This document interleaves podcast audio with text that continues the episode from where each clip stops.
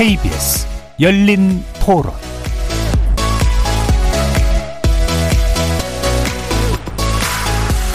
안녕하십니까. KBS 열린 토론 정준희입니다.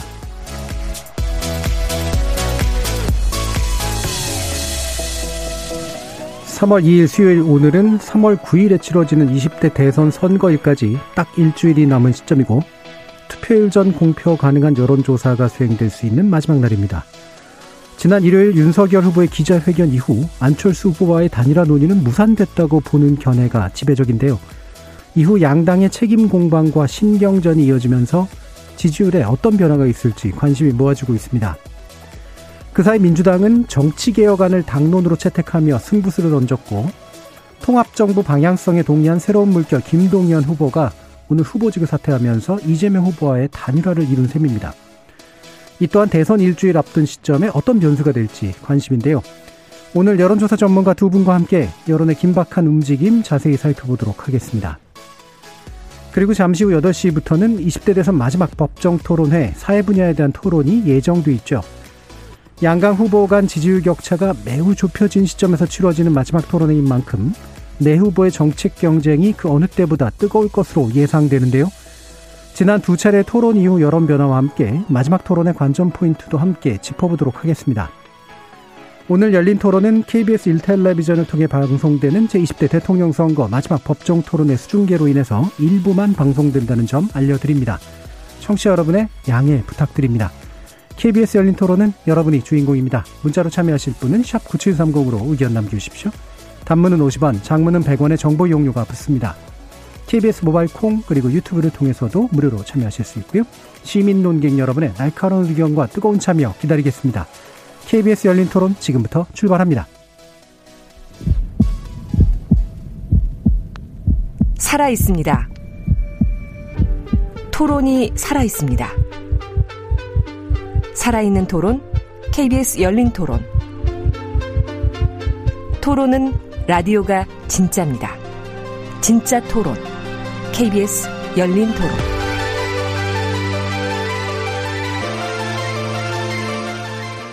오늘 함께 해줄 두 분의 전문가 소개해 드리겠습니다. 이은영 휴먼앤데이터 소장 나오셨습니다. 네, 안녕하세요.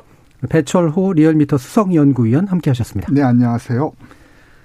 자, 지금 이제 여론조사 전문가 두 분 또 모셨으니까 오늘까지의 어, 판세가 대략 어떤지 좀 짚어볼 텐데요. 어, 사실은 굉장히 좀 혼란스럽죠? 윤정 소장님. 그렇습니다. 예. 저희 이제 그런 질문 받을 때마다 너무 예. 힘들어요. 네.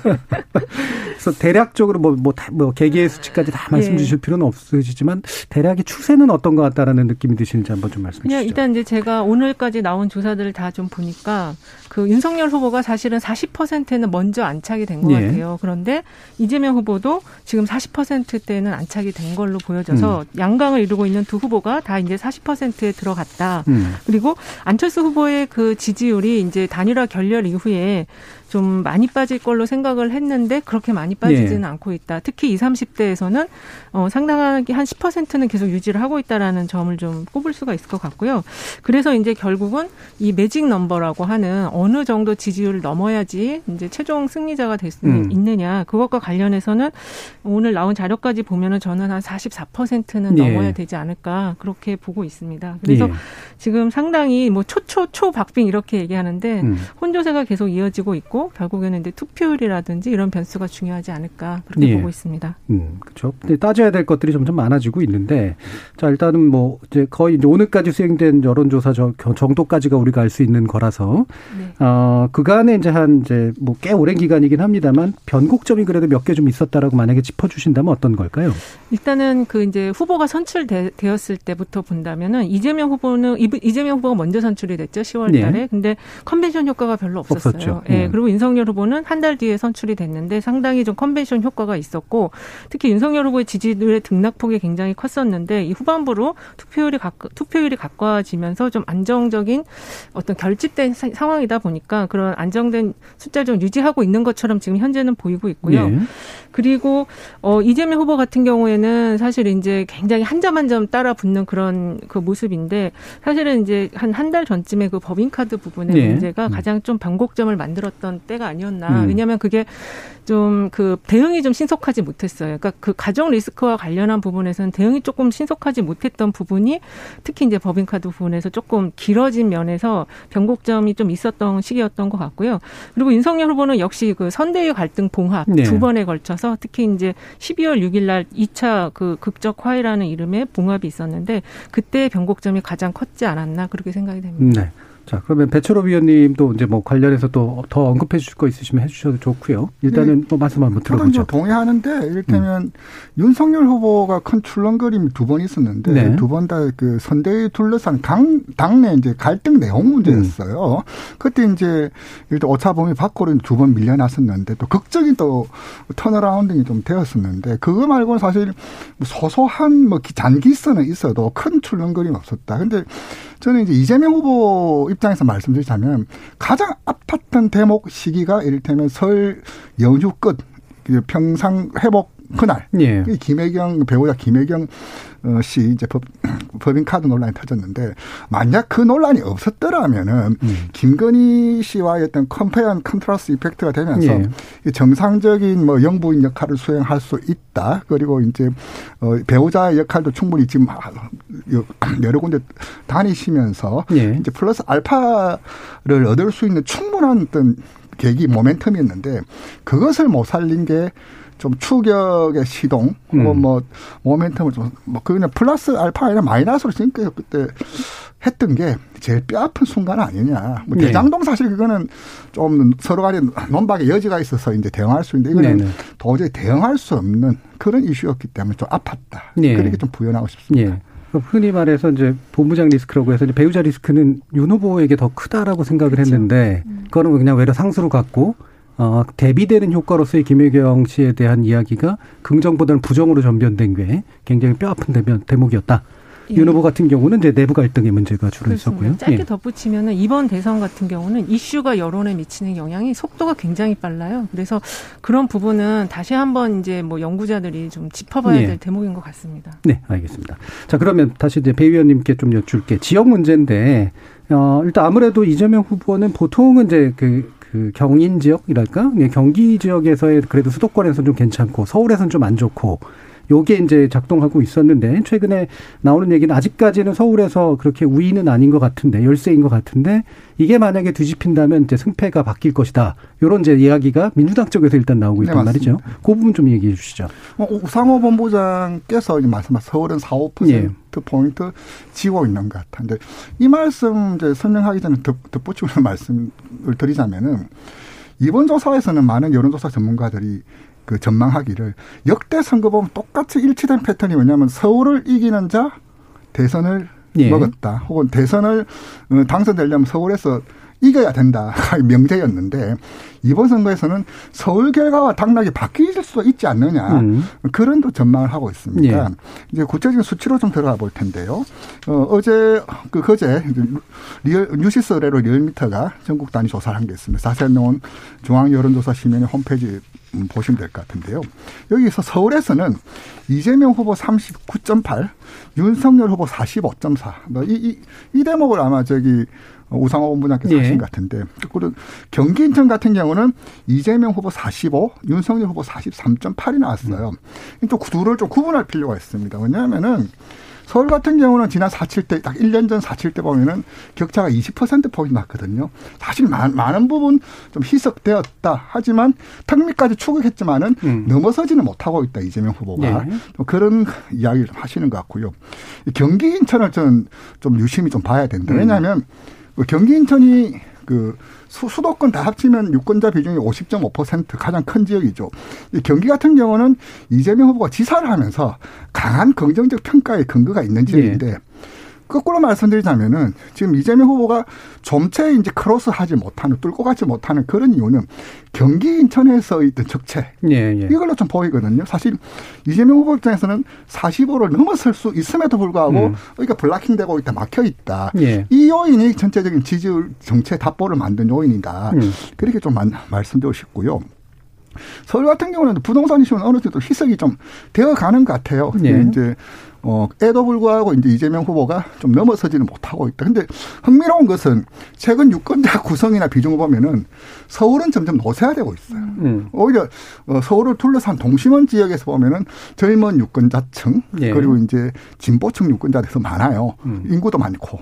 이제 그런 측면에서 봤을 때 경기에서는 이재명 후보가 어느 정도 좀 근접한 게좀 우위를 예. 보이고 있는 조사 지표가 있는데 서울에서는 이제 우상호 분야가 그랬었죠. 결국 이제 서울에서 화력 총력 어 이게 공세를 하면은 서울에서 이기는 만큼 전체 결과가 이긴다. 예. 그 이제 서울과 경기 흐름은 약간 별개로 흐르면서도 결국 마지막 승부처는 뭐 서울을 보고 있다. 그 그런 취지의 말씀이신 예. 것 같습니다. 그러니까 예전에 이제 서울 또 수도권의 표가 제일 많으니까 거기서 이기면 대체로 이긴다. 라고 얘기했던 것과는 조금 다르게 이번에 예. 조금 양 지역의 흐름이 조금 미세하게 좀 예. 흐름이 좀 다, 다르다는 것이 이제 지표에서도 나타나고 있고 우상호 본부장도 그런 맥락에서 언급한 예. 말씀 아니냐 좀 그렇게 좀 보여집니다. 그러니까 지금 서울 같은 경우에 제가 보면은 이제 격차가 좀 나다가 최근에 좀 많이 따라잡았거든요. 예. 그게 이제 제가 볼 때는 많이 여, 붙었죠. 예, 음. 여당 후보로서의 프리미엄을 이제 좀 받는 거 아닌가 음. 그런 생각이 들어요. 그 전에는 이제 부동산 리스크나 이런 것 때문에 받지는 못했는데 최근에 이제 시장 환경이 좀 바뀌면서 그 그리고 이제 소상공인과 자영업층에 대한 그 방역 지원금이 네, 나가면서 네. 좀 여당 프리미엄을 좀 받고 있는 것이 아닌가 좀 그렇게 보고 있고요. 그래서 조금 더 따라잡을 수 있지 않을까. 왜냐하면 지금 조사들은 이제 그런 것들이 충분하게 다 반영되었다고 보기 조금 어렵다고 예. 저는 보거든요. 그리고 경기 같은 경우는 이게 이제 그 조사회사들이 경기를 경기 인천을 묶어서 항상 조사를 네. 하기 때문에 사실 이제 경기도에서는 이재명 후보 상당히 좀 그 경선 때도 보면 계속 그 지표가 괜찮았는데 최근에 보면 윤석열 후보가 상당히 좀 따라잡은 느낌이거든요. 그래서 저는 인천에서의 좀 변화가 있는 것이 아닌가 좀 그렇게 보고 예. 있습니다. 지금 이제 여론조사가 대체로 보면 한 천 샘플 정도로 이제 진행이 네. 되고 이제 그러다 보니까 연령이나 이제 지역은 약간 보정이 들어가는 그렇죠. 게 있잖아요. 네. 근데 이제 가끔 이제 보면은 특정 지역에 한 천 샘플 아예 그냥 뽑아가지고 음. 확장해서 이제 보는 게 있는데 최근에 그렇죠. 이제 제주 같은 경우가 이제 아마 그런 케이스던 것 그렇죠. 같은데 네. 그거에 상응할 만한 좀 정밀한 지역 데이터는 사실 많이 확보된 편은 아닌 거죠 지금. 그렇습니다. 근데 예. 뭐 이제 지금 지방선거 조사들이 같이 막 예. 진행이 되면서 하기는 하는데 그래도 가장 조사 많이 나온 데가 이제 호남하고 예. 제주는 이제 약간 이 독립적인 지역이다 보니까 네네. 그렇게 좀 하는 것 같아요. 그래서 지금 경기도 같은 경우는 어쨌든 이재명 후보가 한 두 번 정도 순회 경선을 순회 그 방문을 다 했기 때문에 음. 지금 어 나오는 우리 여론조사상의 숫자보다는 실제 득표는 조금 더 높지 않을까 좀 그렇게 보고 예. 있습니다. 그러면 제가 배 의원님께 갑자기 드리는 질문인데 네. 왜 매번 그러잖아요. 오히려 이제 지표 지역이 있다. 네. 뭐 누군가는 이제 제주라 음. 그러기도 하고 네. 누군가는 충북이라 그러기도 네, 하고 방금 이제 수도권 얘기도 하셨는데 네. 실제로 그런 지표 지역이 있다고 보세요? 네 맞습니다. 그거는 음. 이제 경험적으로 이제 확 그 확인이 되었기 때문에 이제 네. 가장 대표적으로 꼽는 게 충북인데요. 그 충북 같은 경우는 어떤 진영 정제에서 자유롭죠. 상대적으로. 자유로우니까 음. 이제 그 영, 영, 영남이 호남이 그럴 일 없고 음. 이제 서울도 경기 인천도 보면 안양 동안 이런 지역 같은 경우는 항상 그 지역 흐름이 음. 그 지역 결과가 전체 결과와 매우 유사하게, 유사하게. 음. 나왔던 몇몇 그 이른바 어, 지표 지역이 있긴 있습니다. 음. 네, 알겠습니다. 특히 그 출구조사 때는 대표동을 뽑아서 이제 네. 조사를 하잖아요. 있는 거죠. 바로미터가 음. 될수 있는 지역들이 있는데 출구조사 그 노하우를 공개를 안 하니까 저희가 에피소드 네. 이야기자면 출구조사는 이렇게 투표구 추출이 핵심인데요. 그렇죠. 투표구 추출을 이른바 군집 분석을 통해서 하는데 네. 네. 군집 분석과 개통 분석을 통해서 하는데 보면 각 회사가 비슷한 방법을 하다 보면은 음. 항상 몰리는 지역은 예. 뭐 3, 4, 4, 4가 음. 동시에 예. 오는 경우도 그 있습니다. 그래도 예. 그 안양 동안 같은 데가 약간 그렇죠. 그런 예. 대표적인 대표동, 예, 대표동이라고 하는 데라고 할 수 있고 최근에는 뭐 인천도 그런 음. 대표 바로미터 지역이다 그렇게 또 얘기를 네, 인천도 어 인천 더그 항상 그 네. 그 언급되는 지역이죠. 네. 예. 자 그러면 또 약간 이제 옮겨서 이제 사전 투표가 이제 바로 어, 금요일부터 이제 시작이 되잖아요. 네, 보통은 이제 사전 투표하면은 대체로 민주계 또는 진보계 쪽이 사전 투표를 더 많이 하고 그래서 더 유리하다라는 얘기도 있는데 이번에는 이제 이준석 대표 같은 경우는 사전 투표를 독려하고 있고 또 황교안 전 대표 같은 경우에는 사전 투표하지 말라 그러고 있고 약간 혼선이 좀 빚어지고 있는데 어, 기본적으로 패턴은 좀 유지될 것 같으세요?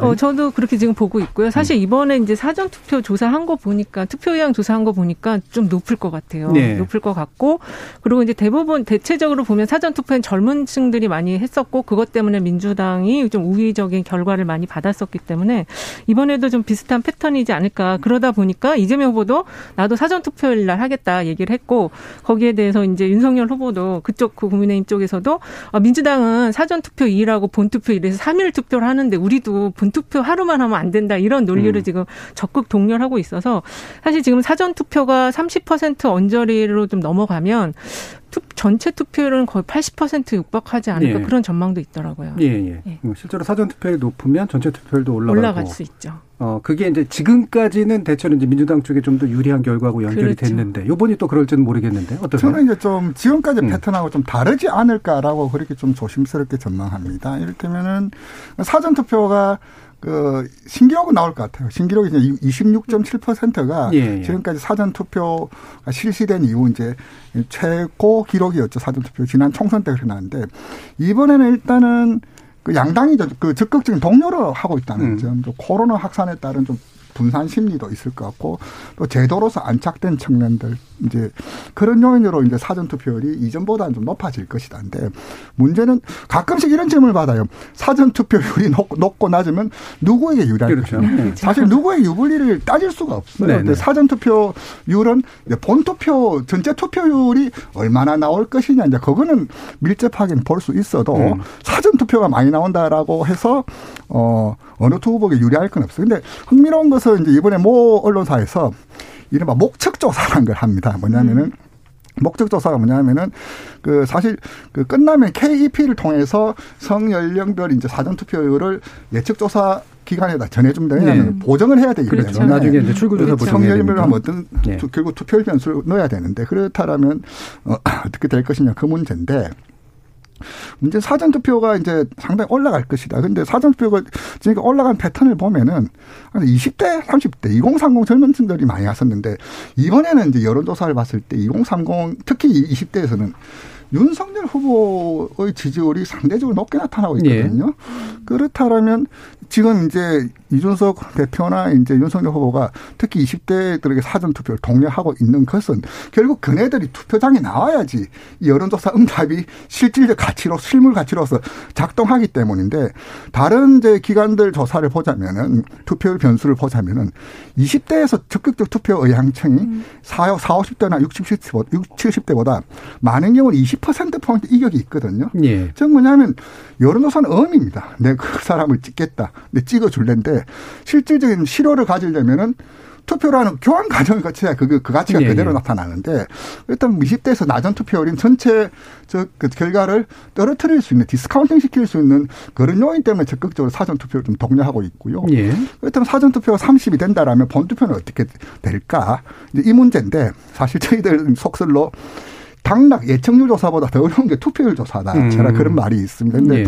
저는 제가 이제 전망 개인적 전망에는 한 73에서 75 이 구간에 최종 투표율이 좀 나오지 않을까. 좀 그렇게 좀 그러니까 전체 최종 투표율은 그렇죠. 75 정도까지도 사전 투표는 한 30%는 넘을 것 같다는 그 정설로 굳어지는 분위기고 그렇다면 예. 본 투표율을 얼마나 될까? 그럼 저는 이제 한 73에서 75 이 구간에서는 본 투표가 좀 closing 되지 않을까. 그렇게 음. 좀 조심스럽게 좀 봅니다. 네. 그 정도 구간이면은 지난 17년 대선하고 비슷한 수준이 네. 그렇죠. 되는 거고요. 그리고 지금 27일 날 나온 그 한국리서치가 한 조사를 보면은 사전 투표와 관련해서 민주 당 지지층은 45.6, 그다음에 국민의힘 지지층은 19.5가 나왔어요. 본 투표에 어, 투표하겠다라는 것도 반대로 나왔거든요. 네. 그래서 이런 상황이라면 지금 50% 넘길 수도 있어요. 민주당 지지층이 사전 투표를 가서 하겠다라는 의향이 절반 가까이 나올 수가 있어서 그래서 이제 제가 볼 때는 그리고 여기가 이제 예측이 지금 출구조사 때 빠지는 음. 그 사전 투표는 빠지잖아요. 그래서 그런 것들을 본다면은 이제 사전 투표가 높아지면은 뒤에 이제 본 투표 할 사람들이 더 할 수도 있고 그래서 역대 트렌드하고 좀 비슷하지 않을까. 사전 투표율이 높으면 민주당이 좀 유리하지 않을까 그렇게 보고 있습니다. 예.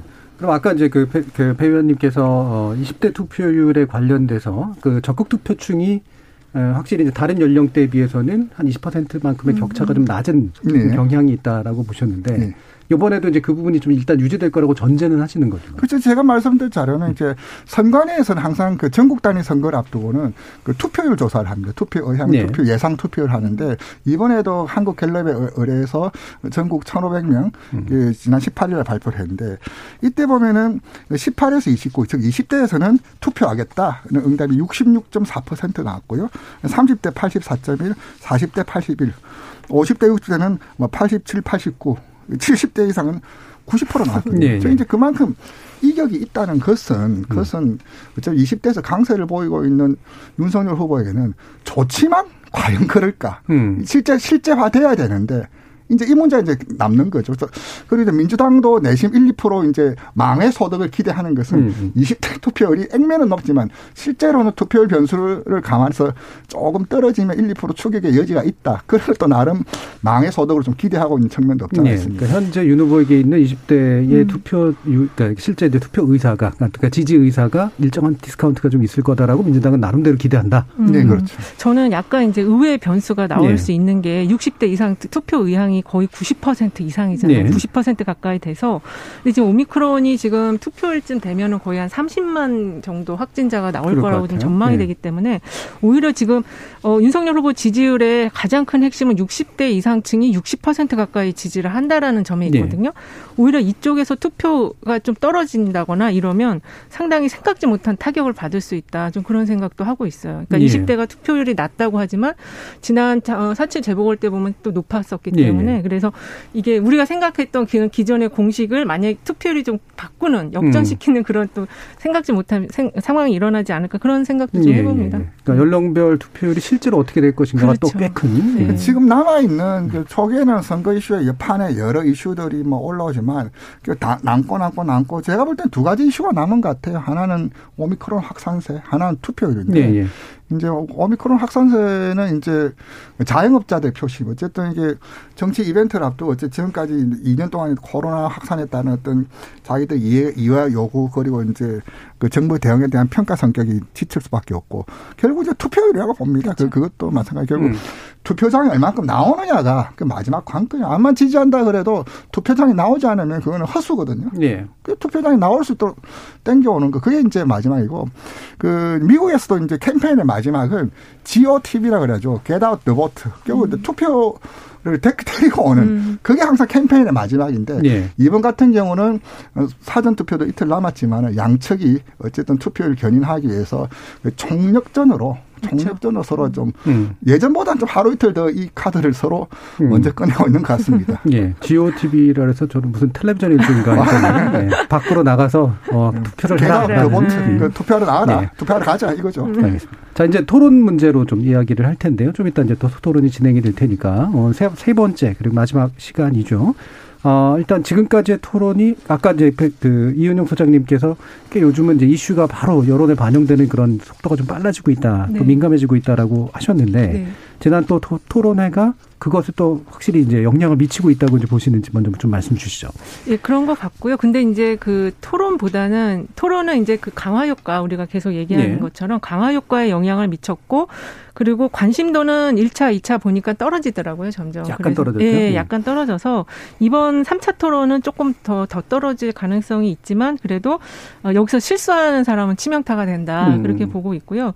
오히려 이제 이슈랑, 이슈라는 거는 그 이제 유세차 사망 사고라든지 우리가 예, 예. 예기치 않았던 그런 변수가 여론에 즉각적으로 미치는 이런 효과를 저는 이야기를 하는 거거든요. 그래서 TV 토론은 어, 결국 강화 효과. 그래서 지지층을 더 결집시키고 지지를 그 강화 하는 지지를 계속 유지하는 이유를 만들어주는 효과를 가져올 것이다. 그렇게 보고 있습니다. 예, 어떠세요? 저는 이게 텔레비전 토론과 효, 텔레비전 토론 효과와 관련해서 전통적인 두 가지 견해가 있죠. 하나는 reinforcement effect라고 예, 보강 효과이고 예. 하나는 attitude change인데요. 음, 음. attitude change도 저는 분명히 있다라고 봅니다. 예. 뭐냐면은 긍정적인 방향으로 태도가 바뀌어서 더 지지하겠다 아니라 이거 실수 실언에 따른 지지 예. 철회를 이야기하는 거죠. 그것도 음. attitude. 그렇죠. 예를 들면 네. negative change인데 positive뿐만 아니라 결국 이제 역대 선거를 보면은 특히 민감한 상황에서 자그마한 실수 실언도 크게 증폭이 되거든요. 오늘 이제 곧 있을 토론도 그런 일이 없으라는 법은 없어요. 그렇죠. 예. 그래서 이제 침대 토론 이제 막 말은 격렬하게 붙지만 서로가 이제 민감한 거 굉장히 피해가고 있어요. 네. 근데 오늘도 토론은 또 모를, 모를 일이죠. 어떻게 음. 나타날지. 이제 네. 오늘이 이제 사회 분야 토론인데 이재명 후보가 이제 대표 상품이라고 할 수 있는 기본 시리즈 혹은 음. 뭐 그에 대해서 복지 어 복지 토론에서는 그 적극적으로 그걸 할 텐데 당연히 이제 어, 윤석열 후보는 그 복지가 아니다 포퓰리즘이다. 음. 그 이래저런 말도 안 되는 소리가 서로 맞 격렬하게 붙을 텐데 여기서 이제 양측이 어떤 정서나 어떤 감수성이 좀 어긋나는 말을 한다라면 오버페이스를 음. 한다라면 예. 이제 당연히 이제 그 집중적으로 선거 앞두고 이제 굉장히 민감하게 작동할 그런 우려는 항상 있다. 음. 그러니까 이제 개념적 이론적인 문제가 아니라 항상 있는 문제다. 예. 오늘이라고 얘기가 될 수 없다. 예. 그 말씀이죠. 자, 그 부분 뒤에서 아마 맨 마지막에 잠깐 더 짚어볼 수 있을 것 같고요. 앞에서 있었던 게 이제 경제 관련해서 그다음에 정치 외교 안보 분야에 관련해서 이제 토론이 진행이 됐는데 이후에 이제 논란이 됐던 이슈들도 몇 가지가 있었습니다만 어, 이인용 소장님이 보시기에 어떤 어떤 요소들이 여론에는 긍정적이거나 부정적으로 영향을 미쳤다. 일단은 단일화 관련한 내용들이 그 토론하면서 잠깐 잠깐, 잠깐 보였었거든요. 예. 네. 근데 그런 것들이 좀 영향을 미쳤을 것 같고 저는 경제 분야가 첫 번째 토론이었었는데 예, 첫 번째죠. 예, 그때 그 서로 개념에 대한 이야기들을 하는 게 어려웠긴 했지만 그 음. 그 이후에 해설 기사들이 많이 나와서 데이터 경제라든가 그렇습니다. 예. 그래서 그 이후에 그, 그 경제 분야 토론이 가장 좀 영향을 많이 줬던 것 같아요. 그 음. 리더로서 개념을 정확히 알고 있느냐 모르고 있느냐 그걸 좀 볼 수 있는 토론이 일차 경제 분야 토론이어서 예. 저는 그때 좀 상당 부분 표심이 좀 결정을 하지 않았을까 그렇게 음. 봅니다. 예, 기본적으로 식견에 관련된 그렇습니다. 어떤 예. 요소 어, 어떠세요, 배우님? 전체적으로 토론에 대한 그 토론이라는 것은 내용을 얼만큼 알고 있느냐만큼 전달력. 그또 음. 하나 이게 넘버블 커뮤니케이션 요소 이럴 때면 태도 이럴 때면 안철수 후보가 마지막에 이럴 때면 눈 감고 절레절레 하는 음. 것은 예, 예. 그, 그, 토론 능력과 무관하게 그것만 집중적으로 좀 부각이 되어 있거든요. 음. 이럴 때면 그런 측면도 그런 측면에서 보면 그 언론의 대종적인 평가는 음. 윤석열 후보가 이렇게 뭐 아마 정치 신인 초보 준비 안 됐다 그래도 그 그만큼 잘 못하고 있다. 이거 사실 예. 토론이 속성가해로 음. 할 문제는 아니더라. 이제 근데 문제는 토론 평가는 이재명 후보가 월등히 좋아도 그게 지지율로 연결되기에는 좀 쉽게 되지 않고 있더라 이 말인데 음. 그건 또 지금까지 이야기였고 오늘은 또 어떤 일이 벌어질지 또 어떻게 또 영향을 미칠지는 모를 일인데 어쨌든 중요한 것은 굉장히 민감한 시기 마지막 남은 나, 마지막 토론이기 때문에 오늘 토론에서 어떤 실수 실언 혹은 발언은 또 어떻게 또 평가받고 그게 네. 어떻게 영향 줄지는 모를 일이다. 네네. 네. 봐야 할 문제다. 네. 저도 오늘 토론을 좀 유심히 네. 평상시와는 다르게 네. 좀더 유심히 보려고 그럽니다. 네. 마치자마자 바로 이제 보셔야 될 것 같은데 네. 아까 이윤영 소장님께서 단일화 변수들 얘기를 해주셨잖아요. 근데 아까 이제 보면은 의외로 이제 안철수 후보가 어, 나름대로 견조한 지지세를 유지하고 있다라고 이제 또 얘기를 해주셔서 음. 이 어떤 방식으로 지금 변화 내지 충격이 좀 가고 있다고 보시는지 좀 더 말씀 일단은 여쭤볼게요. 전체적인 지지율은 단일화 결렬에 의해서 어, 1차적인 지지율이 하락할 때, 그러니까 12, 10에, 10에서 한 12인 때가 있었고, 10에서 예. 한 8인 때가 있었고, 8에서 6인 때 3단계가 있었는데, 12에서 최대 17까지 가장 지지율이 좋았었던 데, 그, 가장 좋았었던 때에서 빠졌을 때는 윤석열 후보 쪽으로 많이 이동을 한 것 같아요. 이제 네. 단일화가 잘 성사가 안 되고 윤석열 후보 쪽에서 그렇게 굳이 단일화에 관심이 없었던 그 시기에 빠질 네. 때는 네. 글로 갔고 그다음에 이제 단일화가 마치 막 될 것처럼 했는데 결국 결렬이 됐잖아요. 그게 아마 어 지지난주 정도였던 것 같은데 그 2주간에는 이 안철수 후보 지지율이 다시 한번 빠지면서 그때는 이재명 후보 쪽으로 네. 좀또 갔던 것 같거든요.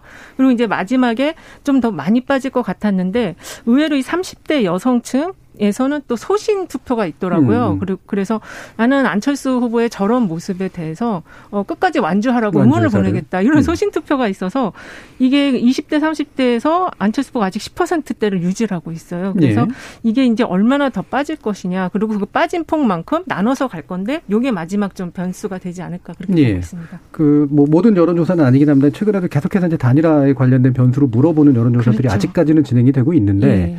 아, 일각에서 보면은 이제 단일화가 되더라도 격차가 이제 양강 격차가 큰 차이가 없는 것으로 이제 가상 대결이 또 나오는 경우들도 있어서 이게 실제로 단일화 여부는 이제는 큰 어, 어떤 어, 크게 구조적인 변동을 야기할 만한 수준은 아닌 건가라는 의문도 좀 들거든요. 네, 저도 보시면. 그 의견에 동의합니다. 음. 단일화는 이를테면 양측의 그 움직임을 어, 의미 있는 변화를 음. 할수 있는 모멘텀은 아니다. 오히려 저는 이런 생각을 해봐. 이를테면 지금 윤한 단일화, 윤, 윤석열 안철수 단일화 된다면 오늘 반발력, 반작용만 더 키울 수 있다. 빠져나간다, 그렇기 어디로. 때문에 예. 이제 국민의힘에서도 적극적으로 예. 할 의사가 없는. 그런데 자강론에서 그런 것이 아니라 지금 상황 자체가 지났고 지금은 안철수, 윤석열 후보가 단일화한다면 야권 연대가 아니라 이권 연대로 비춰버려요. 네. 그러면 일테면 단일화 한다면 둘이 합쳐서 우리는 더 나음을 보여주겠다는 정책 미래 비전을 제시해야 되는데 오늘 이 순간까지 서로가 대면 대면하고 서로가 뭐 딴 이야기 하다가 갑자기 뭐 위아더 원팀 이래버리면 음. 그 국민들 정서에 어떻게 받아들일 수 있느냐 그런 것까지도 아마 국민의힘에서 읽고 있지 않나라고 보여지고요. 네. 저는 이때 반작용 반발력만 더 커질 것이다. 오히려 음.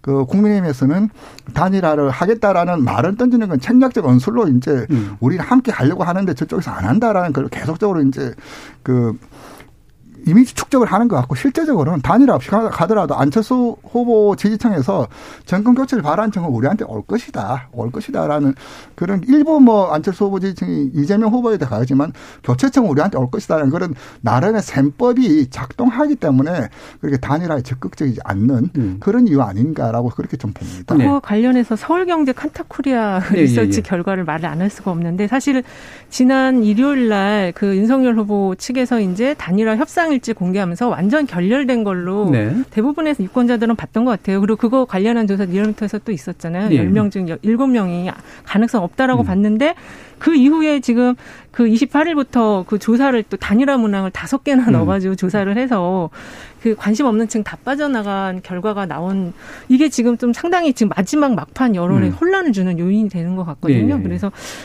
확실히 이제 설문이 음. 여론을 음. 만들 수 있다. 그걸 보여주는 하나의 케이스가 아니었나 좀 그렇게 생각을 합니다. 예. 단일화 관련된 질문들을 하다 예. 보니까 생기는 예. 예. 어, 프레임 효과 같은 것들이 그렇습니다. 좀 있겠죠. 예.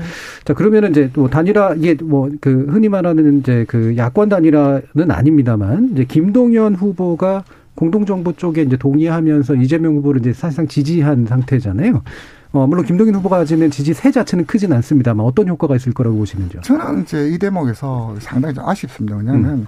캠페인 효과를 가늠하는 제1 요소는 뭐냐면 타이밍이거든요. 네네. 똑같은 행위를 하더라도 언제 하느냐는 효과의 크기는 다 분명히 다릅니다. 만약 이게 김동연 후보와의 단일화가 설 전쯤 음. 후보 등록 처음부터 미리 좀 했더라면 김동연 후보가 가진 아주 유익한 세일즈 포인트가 있어요. 경제 분야, 중도, 네. 스토리 이런 네. 것들을 이재명 후보의 보완제로서 작용을 하고 이제 경제 문제에 대해서 뭐 청사진이라든지 이런 내용을 이야기한다라면 비록 그분의 개인 주주율이 뭐 소수점 1%지만 플러스 알파 시너지는 2% 3% 이상이 있다라고 보여지는데 네. 이제 막판에 이렇게 되면은 단일화 연대보다는 후보 압축 적 성격. 그러니까 음. 충분히 더 갈 수 있음에도 불구하고 많은 부분 반감 상쇄시킨 거에 대해서는 이재명 후보 쪽에서 좀 서둘러서 좀 빨리 좀 했으면 좋지 않았을까. 예. 라는. 이재명 후보는 계속 서둘렀죠. 음, 예. 근데 네. 그래서 그것을 받는 게 정치력이죠. 이를테면 네.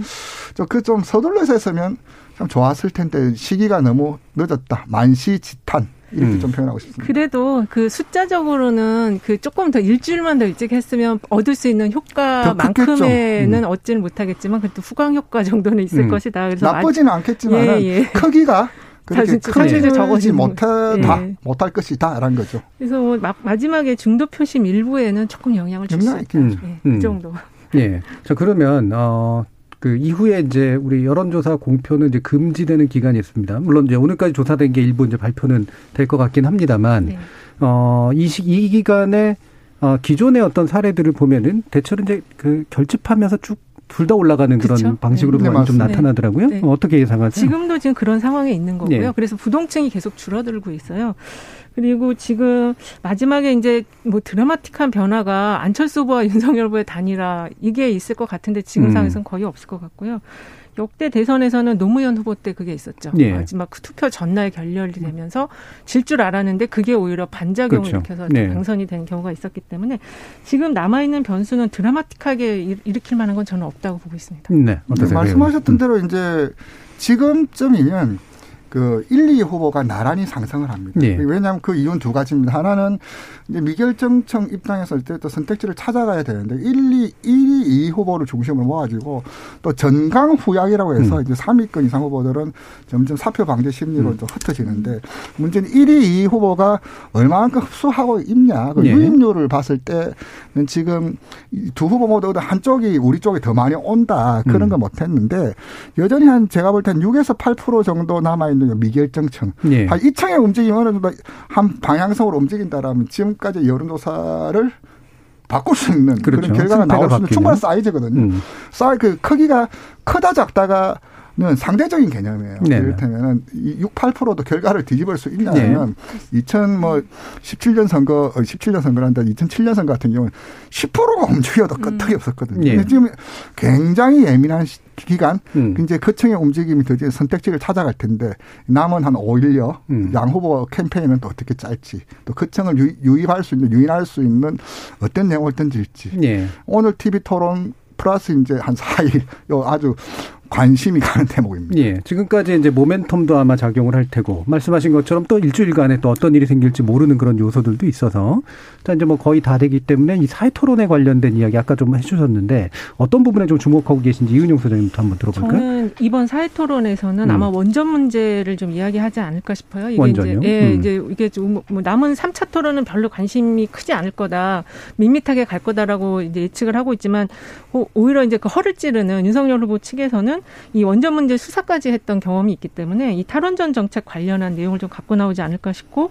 그다음에 이 이재명 후보가 소확행 공약을 워낙 많이 냈는데 이재명 후보는 거기서 이제 좀 가, 반응이 좋았던 거를 이야기하면서 좀 네. 주도권을 가져가지 않을까 그런 생각도 들고 또 방역 평가를 하지 않을까 싶어요. 음. 그래서 방역 평가에 대해서 아마 이제 윤석열 후보 측은 잘못된 점을 이야기할 것 같고 이재명 후보 측은 이제 좀 좋은 점을 이야기할 네. 것 같습니다. 음, 배 의원님 저는 이게 복지 분야 같아요. 왜냐하면 네. 복지 분야 같은 경우는 이재명 후보가 확실히 강점을 보이거든요. 네. 강점을 보이기 때문에 적극적으로 세일즈 토크를 할 것이고 그 음. 분야에 대한 중요성. 일단 뭐 코로나 상황으로도 좀 몰려 있는 건데 또 코로나 상황에서 그분이 보여줬던 저돌적인 추진력, 음. 행정력 이게 사실 지금의 이재명을 만든 핵심적인 요인이었는데 그래서 코로나 방역에 대한 어떤 자기 어떤 업력 혹은 했던 실적 이런 것들을 하면서 복지 분야를 이야기할 텐데 그걸 이제 윤석열 후보 쪽에서 가장 상당히 가장 강한 분야를 기스를 내기 흠집을 내기 네. 가겠죠. 그 분야에서 이제 복지 문제를 두고 아까 말한 이재명의 추진력 행정력 이런 것들이 옳았다라는 것을 적극적으로 이야기하는 것과 윤석열 후보는 거기서 이제 뭐 포퓰리즘 혹은 음. 그런 식으로 아마 격렬하게 맞부딪힐 어, 소주제, 그 안에서 여러 분야가 있겠지만 가장 격렬하게 마주칠 분야는 복지 분야가 아니냐, 좀 아닐 것이냐, 좀 음, 그렇게 예. 좀 어, 조심스럽게 전망합니다. 짧게 덧붙이면 오늘 예. 들어올 때도 여기 오늘 KBS에서 하잖아요. 그렇죠. 응원전이 뭐 예. 상당히 과열, 과열됩니다. 네, 정말 뜨겁던데 결국 복지 문제 얘기하면서 재원에 네. 대한 부분을 또 얘기가 아마 충돌이 그렇겠죠. 크게 일어날 네. 가능성이 있을 것 같아요. 네, 그렇죠. 예, 재원 문제, 현실성 문제 이런 그렇죠. 거 굉장히 아마 네. 따지겠죠. 예. 이게 좀, 좀, 좀 붙을 것 같아서 후보들끼리 예. 어떠세요? 어떠세요, 배 의원님? 그렇죠. 결국 이제 그 문제가 음. 다른 뭐 검찰 문제도 이제 다룰 테지만 어쨌든 복지 분야에 따라서 그, 그 분야가 가장 격렬하게 음. 부딪힐 음. 주제 아니냐 그렇게 좀 예. 보였습니다. 그러면 나머지 30초씩 자 이후에 또 어떤 변수 한 가지씩 한번 좀 짚어주실 수 있을까요? 배 의원님부터 말씀 주실까요? 저는 이제 코로나 확산세와 투표율 봅니다. 네, 여기 그런 문제. 코로나 확산세라는 격에 이제 2년 동안 이제 코로나 상황에 대한 어떤 정치적 총평 형식을 음. 좀띌 수밖에. 물론 지난 총선 때 같은 경우는 이제 막 초창기라서 국기 결집 효과가 강하게 일어나면서 이제 집권 여당의 승리를 네. 좀 안겨준 요인이었다라면 지금은 과연 여당 우, 여당 우위 요소냐 야당 우위 요소냐 어느 누구도 장담을 못 하거든요. 네. 특히 네. 이제 자영업자들 그분들의 표심 음. 또 하나 이제 연계되면서도 좀 다른 단계 투표 음. 결국 이제 남은 요소는 투표장이 얼만큼 많이 자기 지지층들을 데리고 네. 올수 있느냐 투표율 코로나 투표율 네. 두 가지를 이 소장님 저는 우크라이나 음. 침공 결국 전쟁인데요 음. 이게 지금까지는 좀 너무 가볍게 다뤄진 것 같아요 후보들 사이에서 이제 조금 경제에 미칠 영향이라든지 좀 무겁게 좀 다뤄지고 그거에 음. 대한 판단이 있지 않을까 그런 생각이 듭니다 네 알겠습니다 자 오늘 열린 토론 어, 마지막 대선 토론회 앞두고 여론 흐름 살펴봤는데요 어, 오늘 함께해 주신 배철호 의원님 그리고 이은영 소장님 두 분 모두 수고하셨습니다 감사합니다 네, 감사합니다. 네, 감사합니다.